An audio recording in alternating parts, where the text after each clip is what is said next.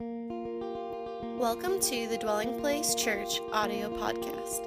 Thank you so much for tuning in to this week's message. We pray God speaks to you today through this message and through His Word. For more information about our church, be sure to visit us on the web at dwellingplacemovement.org. Now, it's time to listen to this week's message. I have the privilege of sharing today a message that I'm going to entitle The Heart, the Heart of a Lion. When I was nine years old, my parents took me to one of my very first ever featured films. And because I didn't grow up in church, my theology at best was shaky, right? Uh, at best, it was shaky. But I knew that when I watched this film, that it was really about something greater than myself. And this film, particularly, was about something greater than the characters it represented. And it was certainly greater than just the plot that had been crafted. It was greater than the characters of the theater that I was sitting in. And as the lights came down and the film came on, this is what I saw.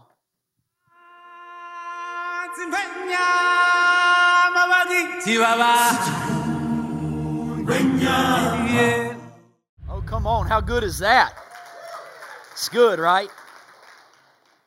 The Lion King in 2016, the film was selected for preservation by the National Film Registry of the very Library of Congress. It came out in 1994. I told you I was nine years old when I went to the theater in Chattanooga, Tennessee to watch this movie, but I am dumbfounded by this stat. Did you know that Disney made more than $1 billion off of The Lion King? $1 billion after the Lion King. And what a greater sermon or, or better timing than Disney Plus this week, right?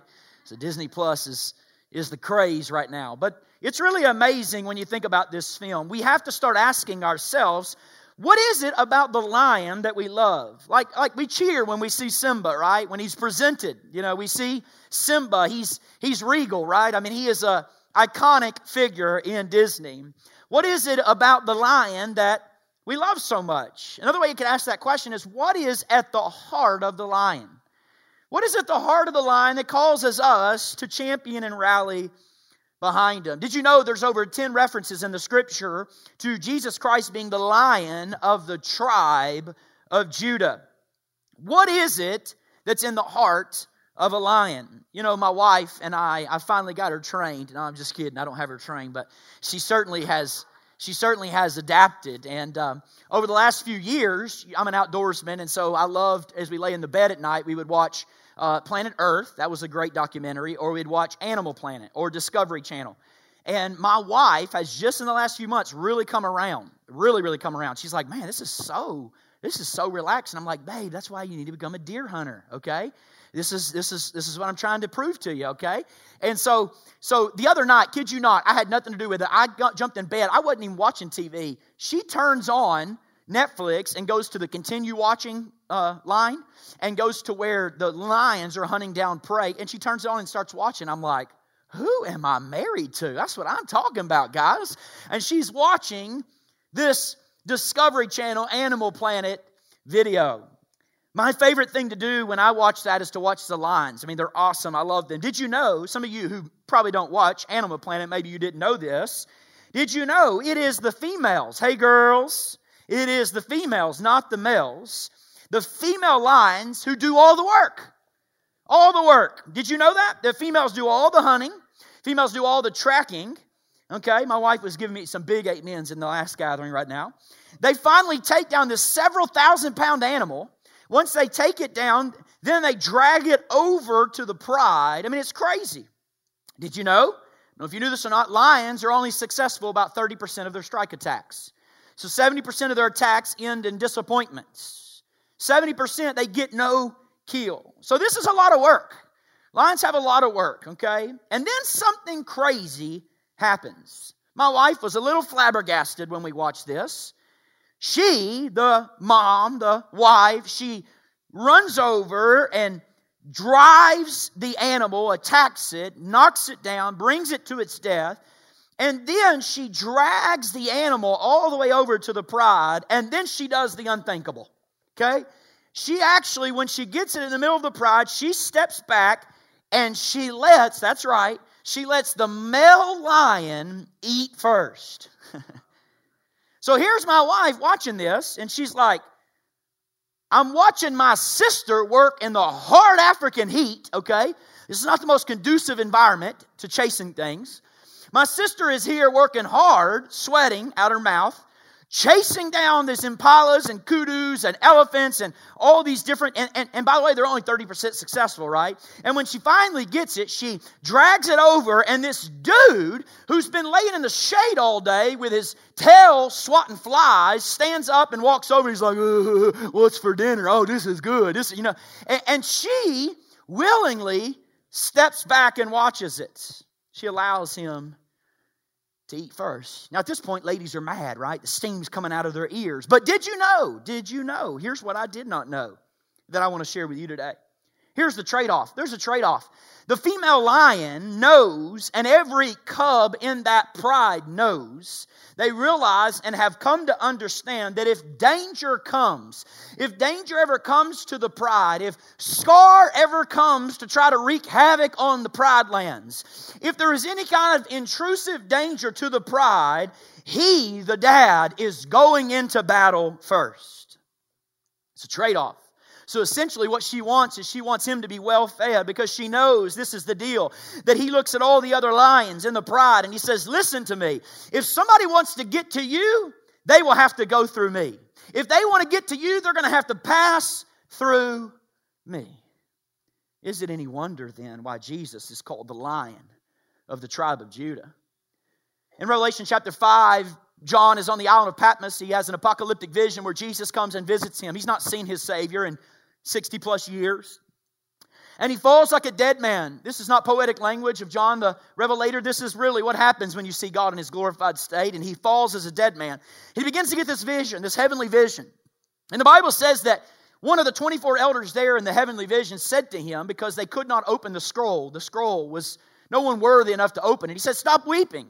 He said, The lion of the tribe of Judah, that's Jesus, the heir to David's throne, has won the victory. He's not trying to win the victory, he's already won it. What's this? He's worthy to open the scroll and its seven seals. Now, this is the last book of the Bible, but did you know that Jesus shows up as the lion of the tribe of Judah long before that? In fact, in the first three chapters of the Bible. In Genesis chapter 3, when Eve had already been tempted and she had been deceived and she had eaten of the tree of the knowledge of good and evil, the Lord God comes to the woman and says, What is this have you done? What have you done? And the woman said, What? The serpent deceived me and I ate. Now, I actually like this change a lot because, because it reminds me God's not just like a lion, God's not just like God, God is also a dad. And you can see it very clearly here. I don't know if you've ever had this experience before, but I certainly have, where you're getting in trouble by your parents and your parents are on top of you. You know they're getting you're getting in trouble and and dad's like what have you done craig? Are you kidding me craig? You ever had this happen before? I had this many many times okay? Like what are you doing? I told you to put your helmet on before you do donuts on your 80 Suzuki four wheeler with all of the girlfriends of the neighborhood watching you, right? Shattered my knee, my patella, broke my helmet in half. I mean, literally sprinted on a broken knee. But there were many times in my life, Dad would come, Are you kidding me, Craig? Like, what have you done? And I'm always like, You don't understand, Dad. You don't understand, Mom. The neighbor told me, right? My boyfriend told me, right? But you don't understand. The girlfriend told me, right?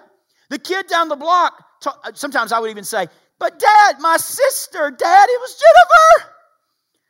It was Jennifer who did it. And all of a sudden, my dad will stop, and God does the same right here in Genesis 3. And my dad will stop and say, Hold on. He did what?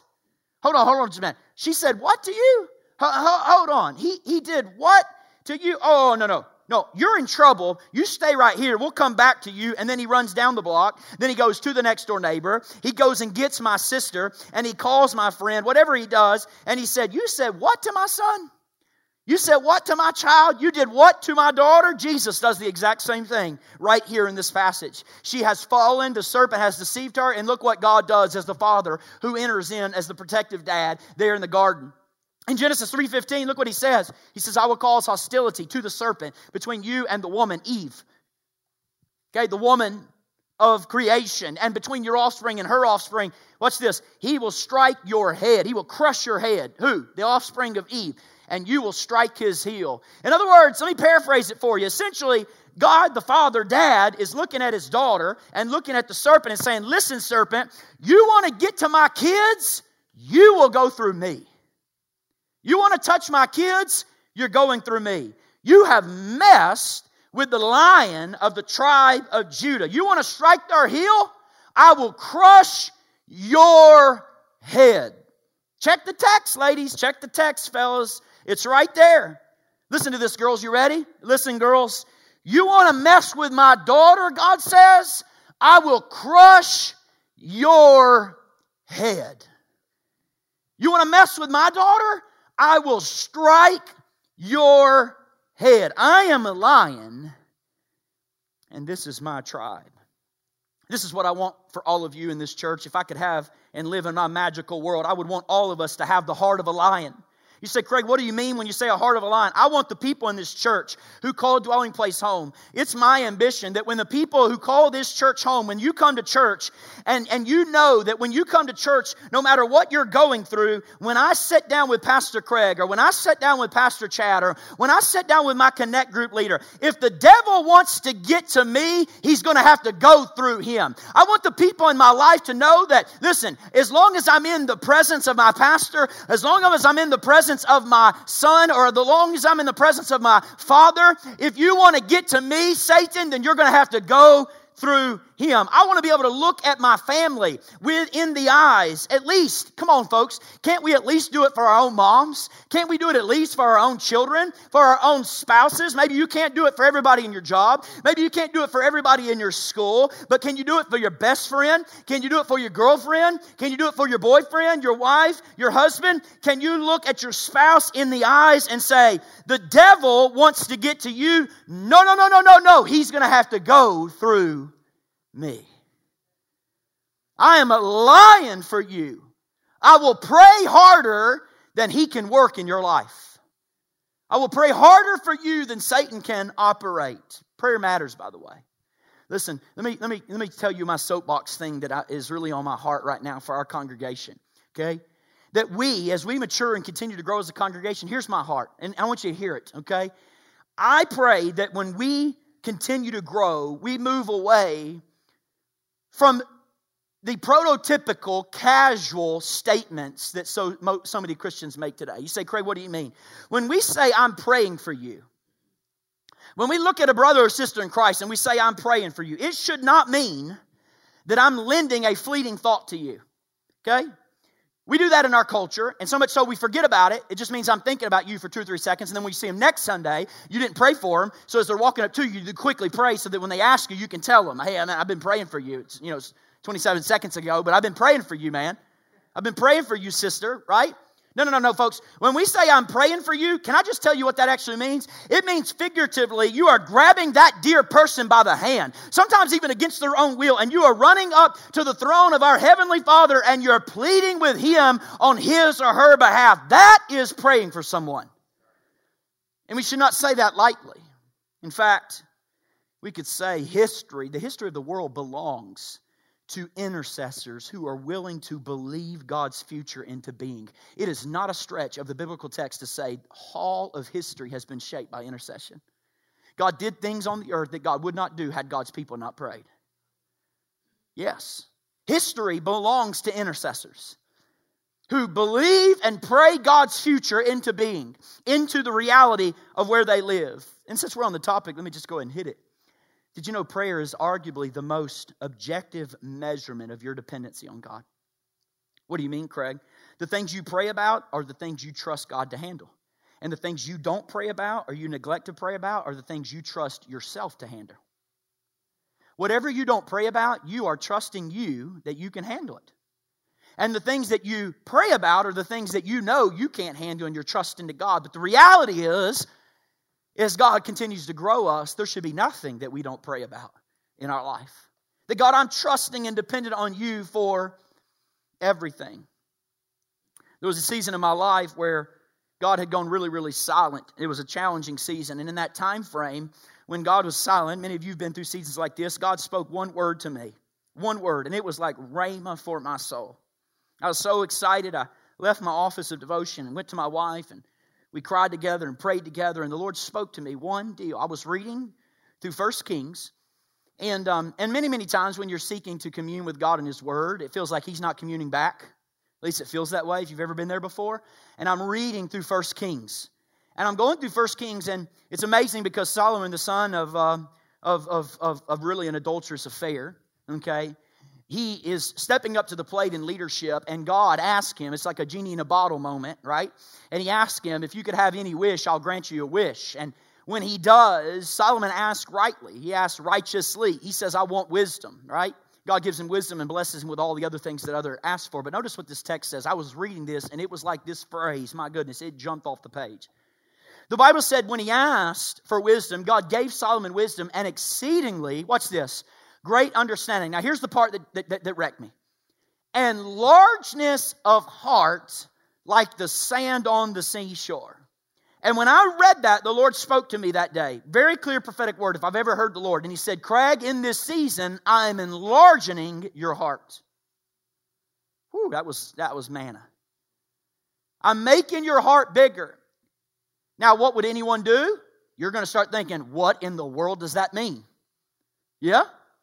So I ferociously, voraciously searching scriptures to find out, God, what is? Come on, lead me. Holy Spirit, lead me. What do you mean you're giving me a larger heart? And I came across Psalm 119, and Psalm 119 is a very uh, uh, acrostic, poetic style. It's beautiful how David writes it. But in Psalm 119, verse 32, David says, I will run in the way of your commandments. Watch this when, literal translation, if you enlarge my heart. I'm going to run in the way of your commandments if you enlarge my heart. Now that was crazy because David is saying, I will run with the law of God once you enlarge my heart. Now, this is such an interesting expression, it's very poetic.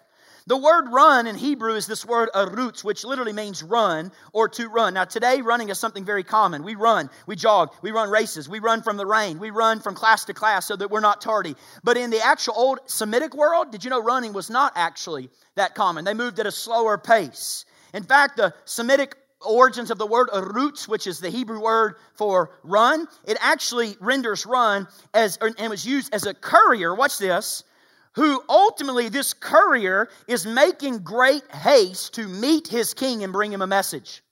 So if someone was to run, they were a courier that had to get to their king to give a message. And the picture here is of David running. What is he running with? With the commandments of God to not only fulfill them and share them with others, but to actually what? Reach his king as soon as possible so that he can be greeted by his king. He can share with his king. But check out the rest of the verse. This is what got me. He will only do it when God enlarges his heart. This last week or a couple weeks ago, I was reading an article about the rankings of the greatest athletes in the 20th century. I was surprised to see that the 35th greatest athlete in the 20th century went by the name of Secretariat. That's right. A horse was the 35th greatest athlete of the 20th century. Secretariat, or Big Red as he was known, was considered the greatest racehorse in history. I went on YouTube this week and I actually watched the footage of where Secretariat won. Um, won the, the Triple Crown at Belmont Stakes. He finished the race, catch this, y'all, at 31 lengths. 31 lengths ahead of the next horse.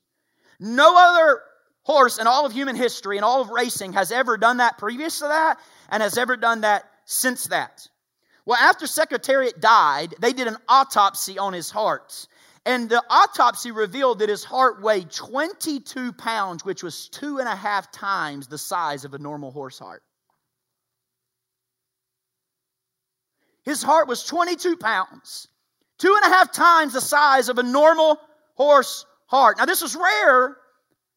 This is, this is rare, but not unheard of for this type of bloodline. However, never has such a horse with such an enlarged heart accomplished so much. He indeed could not run unless he had the enlarged heart, but there was a second element. He had to actually want to run.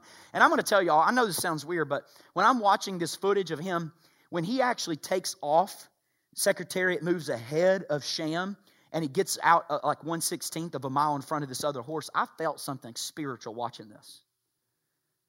I mean, I really did. I felt something spiritual. I read a book some time ago by Lawrence Scanlan. He wrote a book called The Horse That God Built. And in this book, he makes the case that much of the success behind Secretariat was not just a 22 pound heart, but it was also a man of the faith named Eddie Sweat. Eddie Sweat was a strong believer, Secretariat's groom, and it was the man who spent the most time with him. Now, he loved, he spent his life around horses, but he died penniless.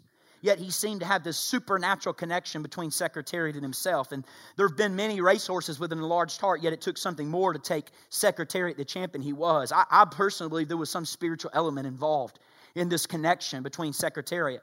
And yes, it was an enlarged heart that gave Secretariat the ability to run and, and to set world records that still remain unbroken, but Secretariat had to want to run. And it just makes me wonder when I read Psalm 119, verse 32, did, did Secretariat actually feel pleasure? Did he enter into a portal of feeling pleasure when he ran? Like he felt God's pleasure. It reminds me of Eric Liddell, right?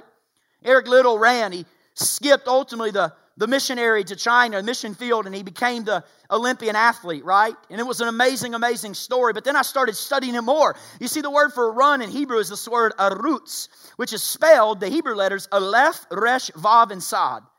Okay? Which is amazing because the Aleph in Hebrew represents a unity with the Resh, which represents the Holy Spirit, and the Vav is a connection with the natural to perform a humble task.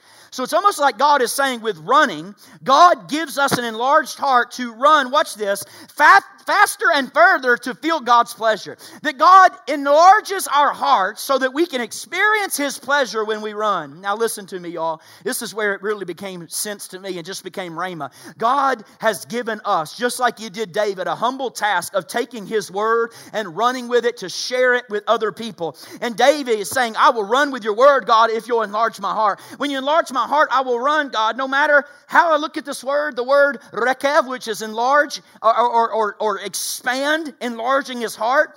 It is literally saying God is continually enlarging our hearts to run with His Word. That means that God will strengthen your emotional heart. God will strengthen your spiritual heart. God will strengthen your metaphysical heart. Why? Why? You may have a heart today that's broken. You may have a heart today that's wounded or just worn out. Maybe you're in so much emotional agony that you just can't make another move. And yet, when you still pick up the Word of God and feel God's pleasure, you want to run with it. But you're unable to run because of the troubles and the sorrows. You can't run. So God says, Hey, I'm going to enlarge your heart. And He enlarges your heart. Why? So that you can run with His commands. Secretariat didn't need to run 31 lengths ahead of the other horses, but he ran 31 lengths ahead of the other horses because he was running for the pleasure and to finish that finish line as soon as possible. God does not need to enlarge our hearts to win the race. We will win the race. He gives us that enlarged heart to reach into the, the portal into God's pleasure as soon as possible. He enlarges our hearts. You say, Craig, what do you mean he enlarges our hearts? Well, in that season that God spoke to me and said, I'm enlarging your heart, it really wrecked me. I mean, it really, really wrecked me. It, it, brought such encouragement, but yet at the same time, it was just clarifying. And, and I began to think, God, not only enlarge my heart, but I started praying for this congregation for months. Would you enlarge the hearts of those in this congregation? You say, Craig, why would you pray that? Did you know one of our early church fathers, St. Augustine, one of his most famous prayers is he prayed that God would enlarge his heart because he said, The cavern of my heart was too small for your plan. He said, I need you to grow the cavern of my heart. When given opportunity for Solomon to ask whatever he wants to ask, what does he ask for? He asks for wisdom. And when you ask for wisdom, God immediately starts the working of the enlargement of your heart. Not just a brilliant mind, but a compassionate heart. Not just an informed mind, but an inflamed heart and empowered hands. That's a disciple. An informed mind, an inflamed heart, and empowered hands. And God says, I want to engage and I want to grow your heart, Solomon. Listen, listen, I know when you ask for an enlarged heart, when you ask for wisdom and God starts that process, it God wants us to trust him even though we don't understand the operation. And when he starts operating on us, it feels like it feels like that. He's ripping our hearts out at times. But listen to me. Our cooperation helps him to enlarge our hearts. If we will trust, listen, you will never suffer for a God you don't trust.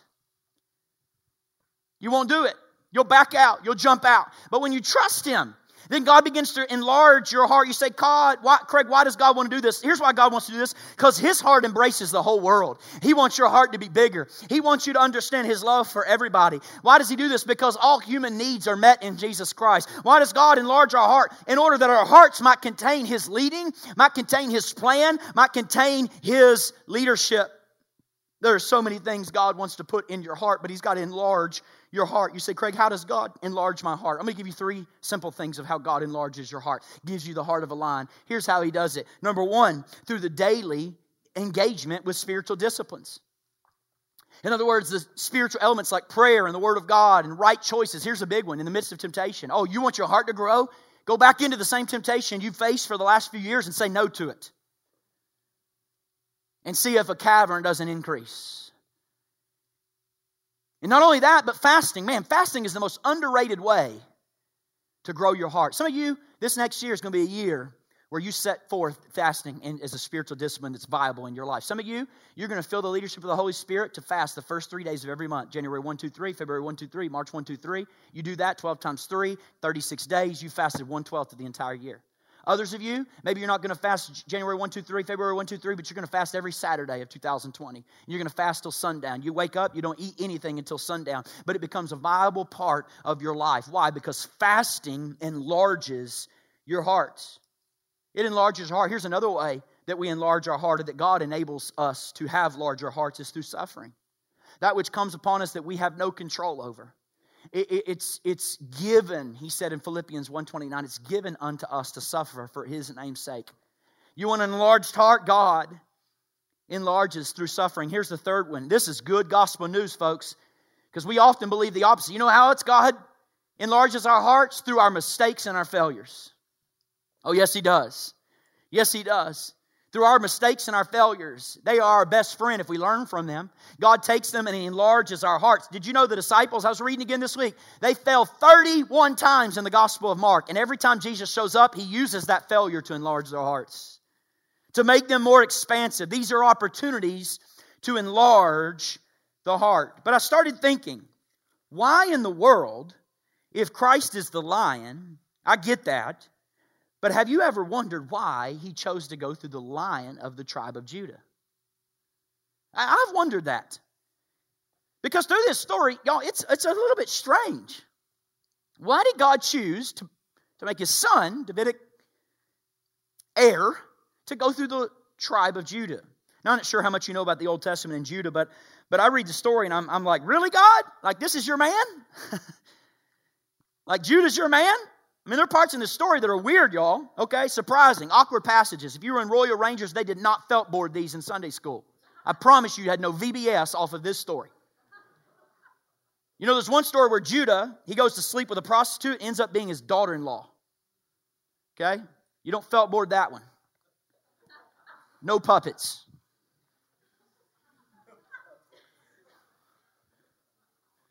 I mean, that's a weird one, okay? That's a weird one. I'm like, God, are you serious? Like, this is your man? This is your guy? So here's what we're going to do. We're going to look at why God chose the tribe of Judah, but the only way we can learn why God chose the tribe of Judah is we've got to look at the story of Joseph. We got to look at the story of Joseph to see why God chose the tribe of Judah. Now, what is the story of Joseph? Remember the story of Joseph? He has a dream. He tells his brothers he gets thrown into a pit. He has a coat of many colors. They act like animals. Rabid beasts had destroyed him. He stays in the pit. Ishmaelites come by, sold into slavery, goes into Egypt. Right? His whole life, 20 plus years of just pain, utter disappointment. You say, Craig, what does the story of Joseph tell us? Let me tell you something. The story of Joseph reminds us that you can be in God's servant and be God's servant and still experience a struggle. Did you hear me well? You can be God's servant and still experience a struggle of a lifetime. We get this wrong, y'all. We tend to think that if I'm in God's favor, I won't experience failure. I'm here to tell you that is a lie. It's a lie. You can be in God's favor and still experience failure. Let me just go ahead and say this. I would make the case that failure is actually a part of the promise of God. That you are going to fall. The righteous man's going to fall seven times and get back up again. You know, uh, Gary Chapman has five love languages. Well, God's got a love language that's better than those five love languages. And you know what God's love language is? God's love language is trust. Are you going to trust me this time, even when it doesn't make sense? And God does it, man. He does it. He forces us to go into situations that are so fear driven and so fearful. Why? Because it requires we have faith. And God's love language is trust. Are you going to trust me now, Craig? And Joseph will find himself in a pit, right? I mean, he's in a pit. And by the way, it's not of his own doing, and it's not of his own choice. Sometimes we find ourselves in the pit, and it's not our fault. Pastor Craig, I wanted a dad and I got a pit. I wanted a mom and I got a pit. I wanted a boyfriend and I got a pit. I wanted a spouse.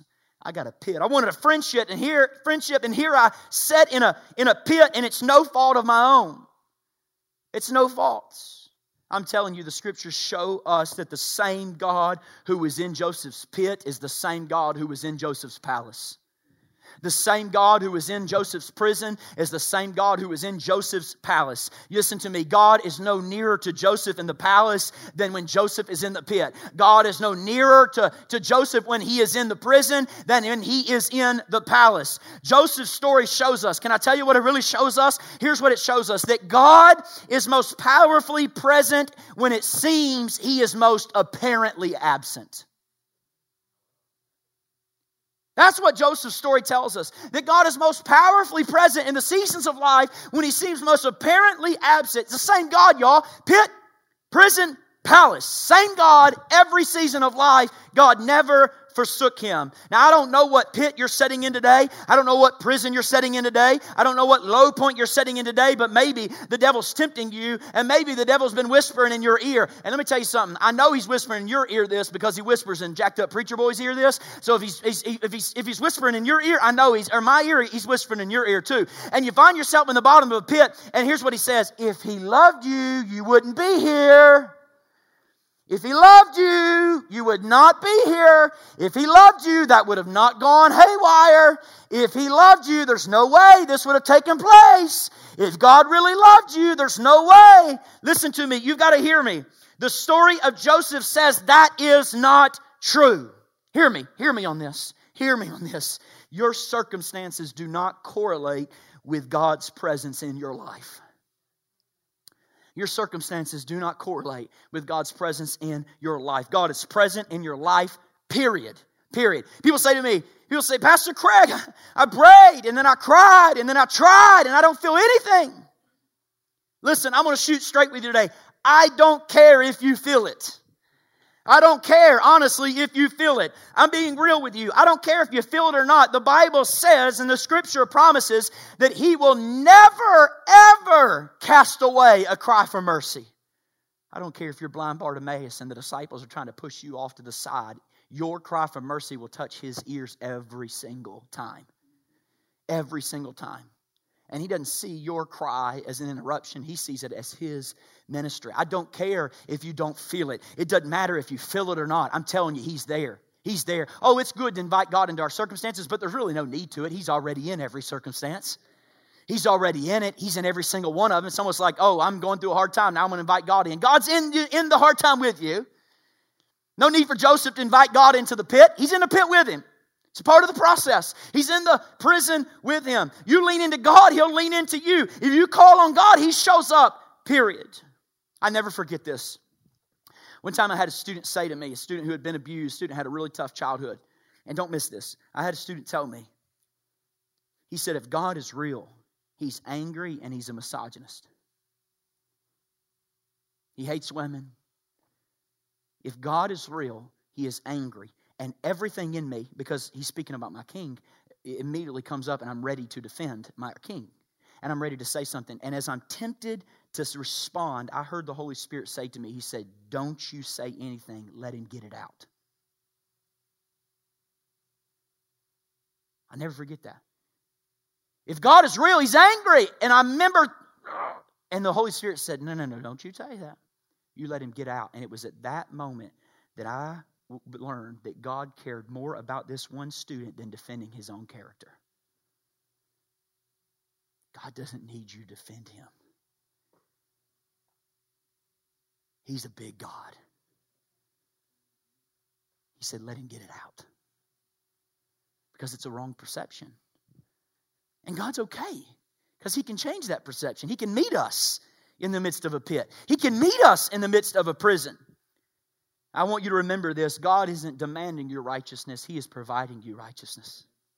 He's not demanding you righteousness, He's providing. And this is important. Why? Because George Barna says 72% of Christians in America see God as angry. 72% of us see God as vengeful, see God as mad, see God as distant. I'm here to tell you, God is not angry. This relationship was never about what you can give to God, it's about what He gave to you in Christ. He's not mad at you. He has given you righteousness. He says, I require mercy, not sacrifice. I'm giving you righteousness. And by the way, here's why that matters, y'all. Here's why it matters. I read this book called How God Changes Your Brain. It's excellent. And Andrew Newberg, who's a leading neuroscientist, this is what he said. And this is the quote that stuck with me. He said, This is why it matters. He says, The God you believe in is the God you become. So if you believe God's angry, you'll become angry. If you believe God is vengeful, you'll become vengeful. If you believe God is loving, you'll become loving.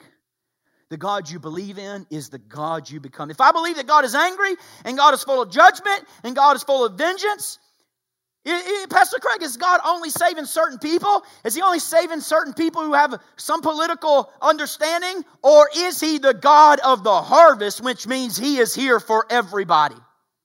And He wants my heart to be enlarged to fit everybody. This is our job, y'all. This is our job to be lines for the people we work with, to be lines for the people we go to school with, to be lines for the people who, who, who, who, who are on our child's baseball team, to be lines for the people we eat our lunches with, to be lines. You be a line for them and say, if the devil is going to get to you, he will have to go through me. So the Lord gave me that word.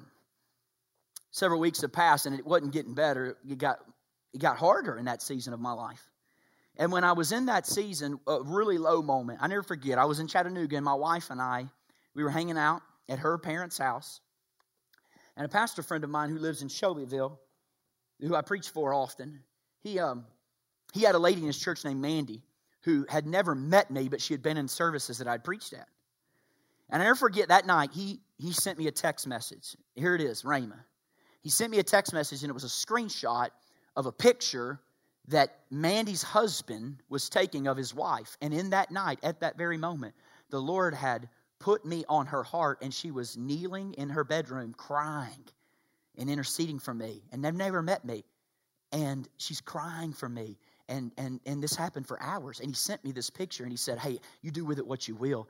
But the Lord has given her a prophetic word. And here's what the Lord said to her that I am giving Craig the heart of a lion. Now, God doesn't do that stuff with me. I'm the kind of guy who, when I was growing up in church, when the, when the prophet came through prophesying over people, if he passed me up, I, I took a step back, went all the way down the line, and jumped back in the line.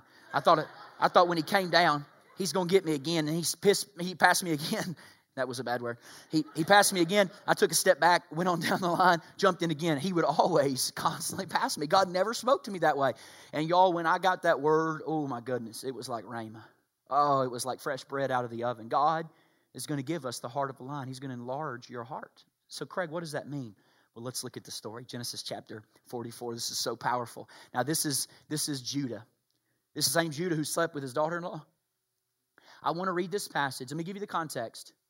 They're in Israel, the brothers of Joseph. They're there because there's a famine, in, or they're in Egypt. There's a famine in, in, Israel, and they need to go get some bread. They need to go get some food. So Judah is talking. Joseph had secretly put a relic from the palace in Benjamin's bag, the younger brother, and, and he put that relic in his bag, and they come walking up to the guards, and the guards say, Have you stolen anything from the king or from the Pharaoh, from his palace? And what does Judah say? Judah looks at, at this guard and he says, No, no, we didn't steal from you. We know it.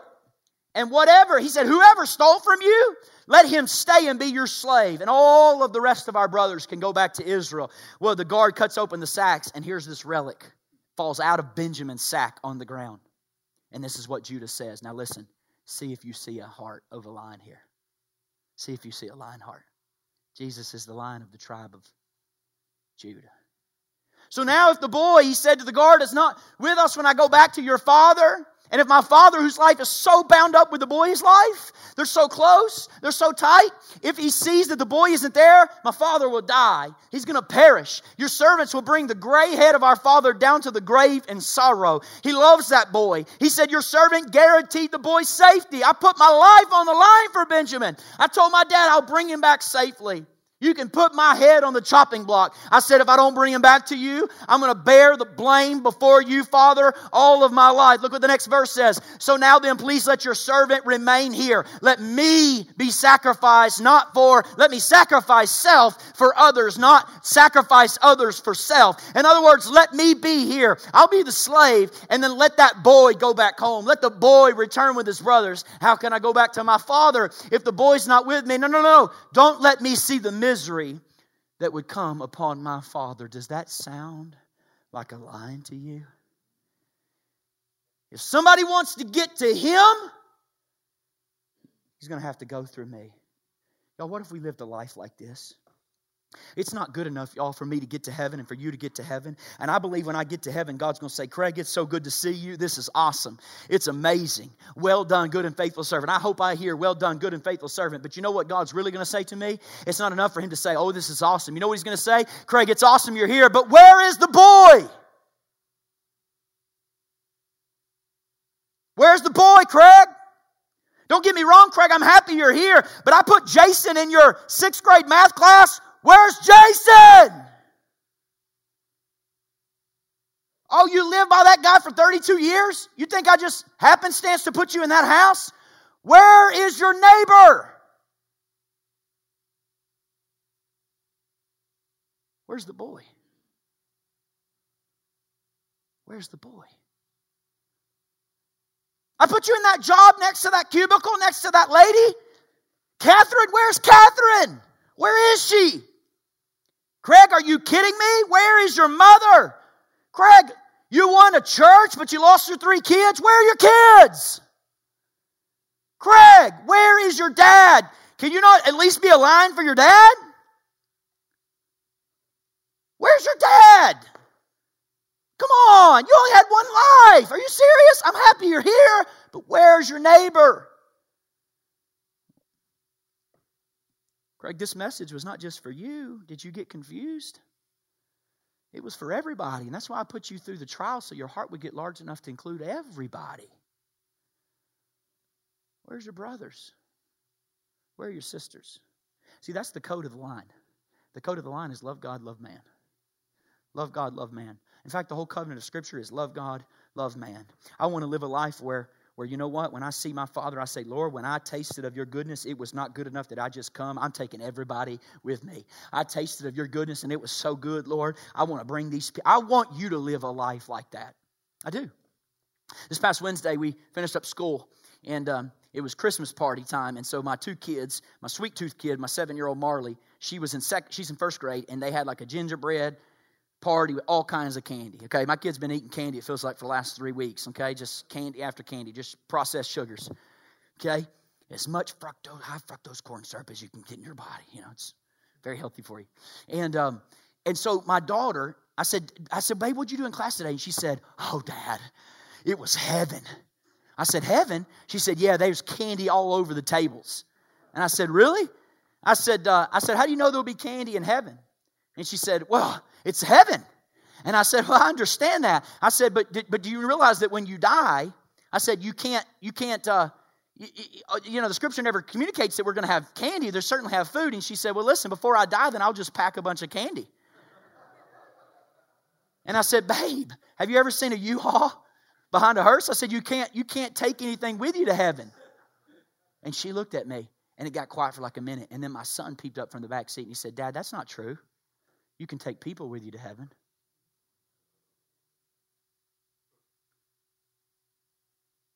Yes, you can. Where's the boy, Craig? Where's the girl? Did you know this is actually the code of the line because it's the code of the covenant? You know the first four commandments of the Ten Commandments? You know what they are? No other gods before me, no graven images, no Lord's name in vain, keep Sabbath holy. You know what those are? Love God, love God, love God, love God. You know what the next six are? Next six are honor mom and dad, don't kill, Don't commit adultery, don't steal, don't lie, don't covet neighbor. What are those? Love man, love man, love man, love man, love man, love man. Man. Here's the commandments. Love God, love God, love God, love God. Love man, love man, love man, love man, love man, love man. That's what it is. And any attempt to not love God and love man ultimately breaks the commandment. You love God, you love man. Can I make a dramatic statement right now? In fact, I want to give it to you. Your relationship with God is only as far as your relationship with fellow man. What we do here matters. How we treat one another matters. It matters to God. You say, Craig, how does it matter? A lawyer came to Jesus and said, What's the greatest commandment? You know what he said? Love Lord your God with all your heart, soul, mind, and strength. And second one's like it, love your neighbors yourself. And what did he do? He said, Who's my neighbor, Lord? And Jesus dropped a bomb on him. You dropped a bomb on me, baby. He dropped the bomb on him. You know how he dropped the bomb? He said the story of the Good Samaritan. All the Jews hated Good Samaritans. You know what God's essentially saying? He's the, the lawyer, the publican saying, Who's my neighbor? And Jesus says, Your neighbor is whoever you hate the most. That's your neighbor. Whoever the you have the most prejudice against. Love them like you're loving yourself.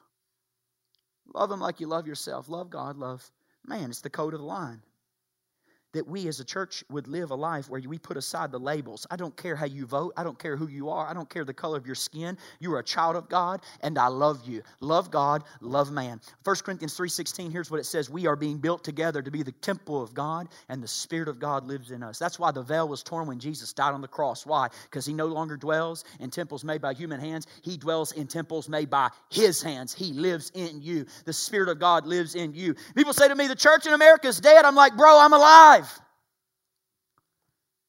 Well, the church is dead. The church can't be dead if I'm living because I'm the church. The Spirit of God lives in me. This is not the church, it's a building. We are the church. And as long as we're living, the church is living. So remember who you are. Remember who you are. You're living in a world today where Barna just told us that only two in a ten Americans under the age of 30 believe in attending church is important. That's an all time low, by the way. 59% of my generation, the millennials that raised in church, have dropped out of the church never to return again. 35% of my generation, the millennials, have an anti church stance where they believe that the church actually does more harm than good. And here you sit, and here I sit on the eve of 2020, and I want to tell us and remind us you are not just a person, you are a plan. Creepy little monkey. Will you stop following me? who are you? The question is, who are you?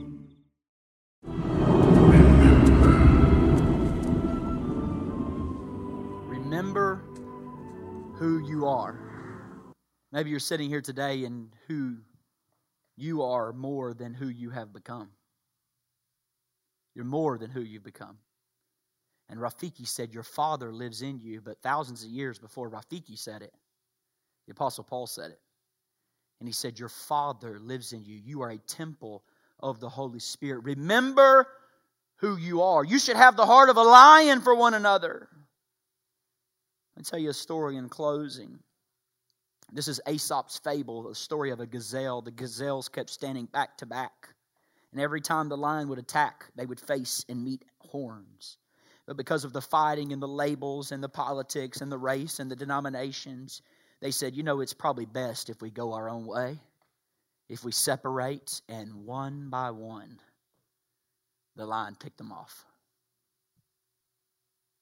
But as long as their rears were to one another, the line kept meeting horns. The code is this we are to have the heart of the line for each other. And you see it fully displayed in the cross of Jesus Christ. They say to him, If you're the Son of God, if you are who say you are, get down. Aren't you a miracle worker? Do something. You can't save yourself, but because he was who he said he was, he would never save himself. Christ never sacrificed others to save self, he sacrificed self to save others. And he says, Remember who you are. You are the temple of God. The Spirit of God lives in you. You aren't just a person, You are a plan. And I want to tell you, church, if you're going to live out God's calling for your life, you're going to have to have some scare tactics. What do you mean, Craig? I need to have be scared and to do something? No, no. I mean, you need to talk about your own personal tactics for when you are scared. Because if you're going to do all that God's called you to do, you're going to be frightened. At times, you're going to be really afraid. You're going to receive the call of God, and you're going to have to determine what you do. And in that moment, you're going to have to predetermine obedience. God doesn't ask us to live by our feelings,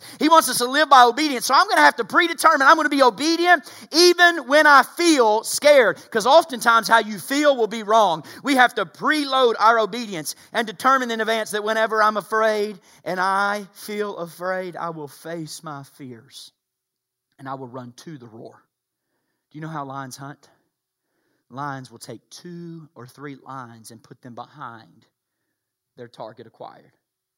And then they'll send out one lion to the front and the lion will release its roar, and the wildebeest will be scared and the frightened, and it will make the biggest mistake of its life and the last mistake of its life. It will turn and run towards the ambush that it knew nothing about. So it's so counterintuitive, but it's the safest thing to do when you are afraid you run towards the roar. The only way through your fear is through your fear. It's not out of your fear, it's through the fear. So that when you hear, it's the same way with humans. They're not killed. See, the, the wildebeest can get away if it runs towards the roar because one, one lion can't kill it. But what it does, it's the surprise attack that gets it. And so it is with believers. It's not the roar that gets them, it's that they get fearful and they turn towards the ambush ambush that the enemy has set for them. Why?